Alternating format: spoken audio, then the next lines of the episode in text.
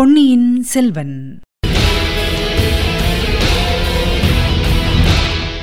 வணக்கம் நீங்கள் கேட்டுக்கொண்டிருப்ப தமிழசேஃபம் தமிழசேஃபமில் இனி நீங்கள் கேட்கலாம் பொன்னியின் செல்வன். வழங்குபவர் உங்கள் அன்பின் முனைவர் ரத்னமாலா புரூஸ். பொன்னியின் செல்வன். பாகம் நான்கு. மணிமகுடம். அத்தியாயம் முப்பத்தி எட்டு.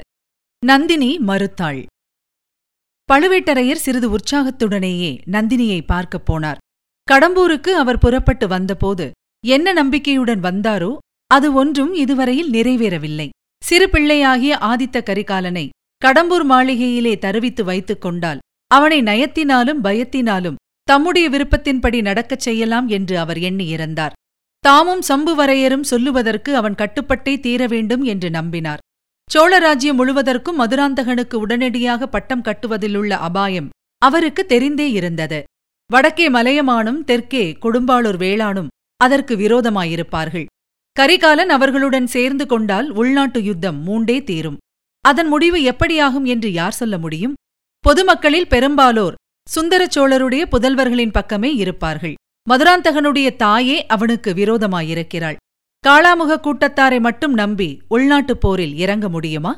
பாண்டிய நாட்டிலும் சேர நாட்டிலும் பாலாற்றுக்கு வடக்கே உள்ள நாடுகளிலும் கலகங்கள் கிளம்பினாலும் கிளம்பும். ஆகையால் இப்போதைக்கு மதுராந்தகனுக்கு பாதி ராஜ்யம் என்று பிரித்துக் கொண்டால் அதுவும் தஞ்சையை தலைநகராகக் கொண்ட தென்சோழ ராஜ்யமாயிருந்தால் பிற்பாடு போகப் போக பார்த்துக் கொள்ளலாம். கொடும்பாளூர் வேளாரின் செல்வாக்கை ஒரு வழியாக தீர்த்து கட்டிவிடலாம். பிறகு வடக்கே திரும்பி திருக்கோவலூர் மலையமானையும் ஒரு கை பார்க்கலாம். கரிகாலன் வெறும் முரடன். என்றைக்காவது ஒரு நாள் ஏதாவது ஏடாக்குடமான காரியத்தில் இறங்கி அற்பாயுளில் இறக்கக்கூடும். அப்படி நேர்ந்தால் எல்லா கவலையும் தீர்ந்தது. இப்போதைக்கு பாதி ராஜ்யம் என்று ஏற்பாடு செய்து கொள்வது நல்லது. இளையராணி நந்தினியுடனும் கலந்தாலோசித்ததின் பேரில் பெரிய பழுவேட்டரையர் இத்தகைய முடிவுக்கு வந்து அதன் பிறகுதான் கடம்பூருக்கு வந்தார்.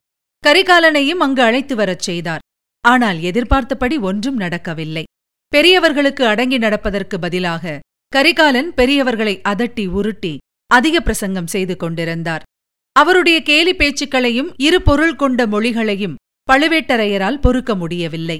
முக்கியமாக அவரை பற்றி கரிகாலன் அடிக்கடி வயதான கிழவர் என்று குறிப்பிட்டதும் இளையராணியை பாட்டி என்று அழைத்து வந்ததும் கூறிய விஷந்தோய்ந்த பானங்களைப் போல் அவரை துன்புறுத்தி வந்தன. போதும் போதாததற்கு சம்புவரையரின் போக்கும் அவ்வளவு திருப்திகரமாயில்லை. தமக்கு பக்கபலமாக நின்று கரிகாலனுடைய அதிக பிரசங்கத்தை அடக்க முயல்வதற்கு பதிலாக சம்புவரையர் பெரும்பாலும் வாயை மூடி மௌனம் சாதித்துக் கொண்டிருந்தார். ஏதாவது பேசினாலும் தயங்கி தயங்கி வழவழா குழகுழா என்று பேசினார். கரிகாலன் தமது மாளிகைக்கு விருந்தாளியாக வந்துவிட்டபடியினால் ஏதாவது ஏடாக்கூடமாய் நடந்துவிடக்கூடாதென்று அப்படி ஜாகிரதையாக நடந்து கொண்டிருக்கிறார் போலும். காரணம் எதுவாயிருந்தாலும் சம்புவரையரின் போக்கு கொஞ்சம் கூட பழுவேட்டரையருக்கு திருப்திகரமாக இல்லை. இன்றைக்கு கரிகாலன் கூறியதில் எவ்வளவு தூரம் உண்மையான பேச்சு எவ்வளவு தூரம் கேலி பேச்சு எவ்வளவு தூரம் மனத்தில் ஒன்று உதட்டில் ஒன்றுமான வஞ்சகப் பேச்சு என்பதை கண்டு கொள்வதும் எளிதாயில்லை. மதுராந்தகனையும் அங்கே வரவழைத்த பிறகு ஏதேனும் பெரிய விபரீத காரியம் செய்ய உத்தேசித்திருக்கிறானோ என்னமோ. யார் கண்டது? மலையமானை பெரும் சைன்யத்துடன் படையெடுத்து வரச் செய்து கடம்பூர் மாளிகையை வளைத்துக் கொள்ளும்படி செய்தாலும் செய்யலாம் அல்லவா? இவை எல்லாவற்றையும் எண்ணும்போது தஞ்சாவூருக்கு திரும்பிப் போய்விடுவதே நல்லது. சின்ன பழுவேட்டரையன் நல்ல மதியூகி. அவனிடமும் யோசனை கேட்டுக் கொள்ளலாம். ஒருவேளை மதுராந்தகனை இங்கு அழைத்து வருவதாயிருந்தாலும் எல்லா நிலைமைக்கும் ஆயத்தமாக காலாந்தக கண்டனை பெரிய படை திரட்டி கொள்ளிடக்கரையில் கொண்டு வந்து வைத்திருக்கச் செய்யலாம். எது எப்படியானாலும் இளையராணியை இங்கே இனிமேல் இருக்க செய்து இந்த மூடர்களின் கேலி பேச்சுக்கு உள்ளாக்குவது கூடவே கூடாது.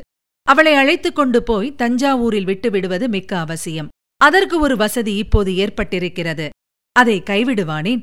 இவ்விதம் ஒரு முடிவுக்கு வந்ததும் பெரிய பழுவேட்டரையருக்கு சிறிது உற்சாகம் உண்டாயிற்று. முகமலர்ச்சியுடனே நந்தினியின் அந்தப்புறத்தை அடைந்தார். அங்கே அவர் வாசற்படி அருகில் வந்தபோது உள்ளே இருந்து கலகலவென்று சிரிப்புச் சத்தம் வருவதைக் கேட்டார். ஏனோ அந்த சிரிப்பின் ஒலி அவருக்கு எரிச்சலை உண்டாக்கிற்று. தஞ்சாவூர் அரண்மனையில் நந்தினி இவ்விதம் சிரிப்பதே இல்லை. இப்போது என்ன குதூகலம் வந்துவிட்டது? எதற்காக சிரிக்கிறாள்? அவளுடன் சேர்ந்து சிரிப்பது யார்? உள்ளே பிரவேசித்ததும் உடனிருந்தவள் மணிமேகலை என்று தெரிந்தது. இதனால் அவர் மனம் சிறிது தெளிந்தது. அவரைக் கண்டதும் மணிமேகலை சிரிப்பை அடக்குவதற்காக இரண்டு கைகளினாலும் வாயை பொத்திக் கொண்டாள். அப்படியும் அடக்க முடியாமல் போகவே சிரித்துக்கொண்டே அந்த அறையை விட்டு ஓடிப்போனாள் நந்தினியின் சிரிப்பு பழுவேட்டரையரை கண்டதுமே நின்றுவிட்டது. அவளுடைய முகமும் வழக்கமான கம்பீரத்தை அடைந்தது. ஐயா வாருங்கள். யோசனை முடிவடைந்ததா? என்றாள். நந்தினி அந்த பெண் எதற்காக அப்படி சிரித்தாள்? ஏன் சிரித்துக்கொண்டே ஓடுகிறாள்? என்று பழுவேட்டரையர் கேட்டார். அதை சொல்லத்தான் வேண்டுமா? சொல்லுகிறேன். சபா மண்டபத்தில் நடந்த பேச்சுக்களில் கொஞ்சம் பக்கத்து அறையில் இருந்த மணிமேகலையின் காதில் விழுந்ததாம். இளவரசர் ஆதித்த கரிகாலர் பாட்டன்களைப் பற்றியும் பாட்டிகளைப் பற்றியும் பரிகாசமாக பேசியதை சொல்லிவிட்டு அவள் சிரித்தாள். சி துஷ்டப்பெண் அவளோடு சேர்ந்து நீயும் சிரித்தாயே? ஆம் அவளோடு சேர்ந்து சிரித்தேன். அவள் அப்பால் போனதும் அழலாம் என்று இருந்தேன். அதற்குள் தாங்கள் வந்து விட்டீர்கள் என்று நந்தினி கூறிவிட்டு கண்ணில் துளித்த கண்ணீரை துடைத்துக் கொண்டாள்.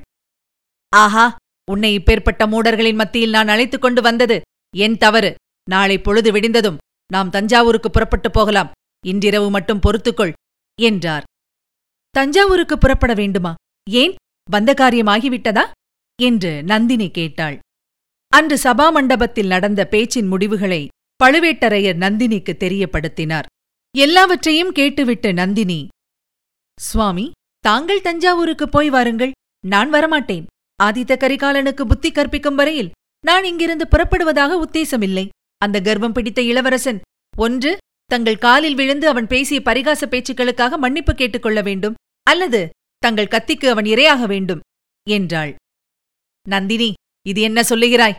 இத்தகைய பாதகமான எண்ணம் உன் உள்ளத்தில் எப்படி உதித்தது? ஐயா எது பாதகமான எண்ணம்? என்னை கைப்பிடித்து மணந்த கணவனை ஒருவன் நிந்தித்து பேசினால் அவனை பழிவாங்க வேண்டும் என்று நான் நினைப்பது பாதகமா? இல்லை நந்தினி இதை கேள். எங்கள் பழுவூர் குலம் சோழகுலத்தோடு ஆறு தலைமுறையாக நட்புரிமை கொண்டது. அதையெல்லாம் மறந்து அறியா சிறுவன் ஒருவன் ஏதோ உளறினான் என்பதற்காக நான் அக்குலத்துக்கு விரோதமாய் கத்தி எடுக்க முடியுமா? சுந்தர சோழரின் புதல்வனை இன்று வரையில் பட்டத்து இளவரசனாயிருப்பவனை நான் என் கையினால் கொல்லுவதா? இது என்ன பேச்சு? என்று பழுவேட்டரையர் பதறினார். கரிகாலனுடைய காரசாரமான வார்த்தைகளை கேட்டபோது சில சமயம் பழுவேட்டரையருக்கே உடைவாளின் மீது கை சென்றது.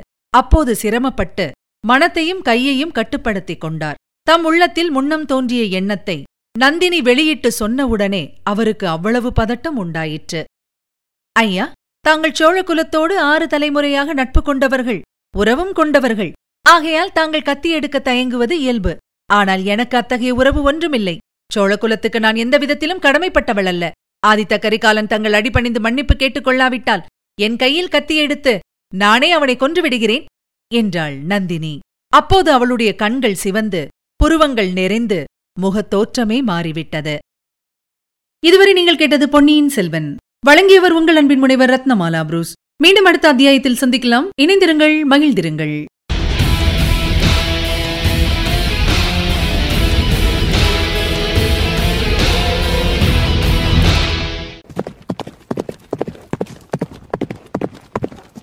பொன்னியின் செல்வன்.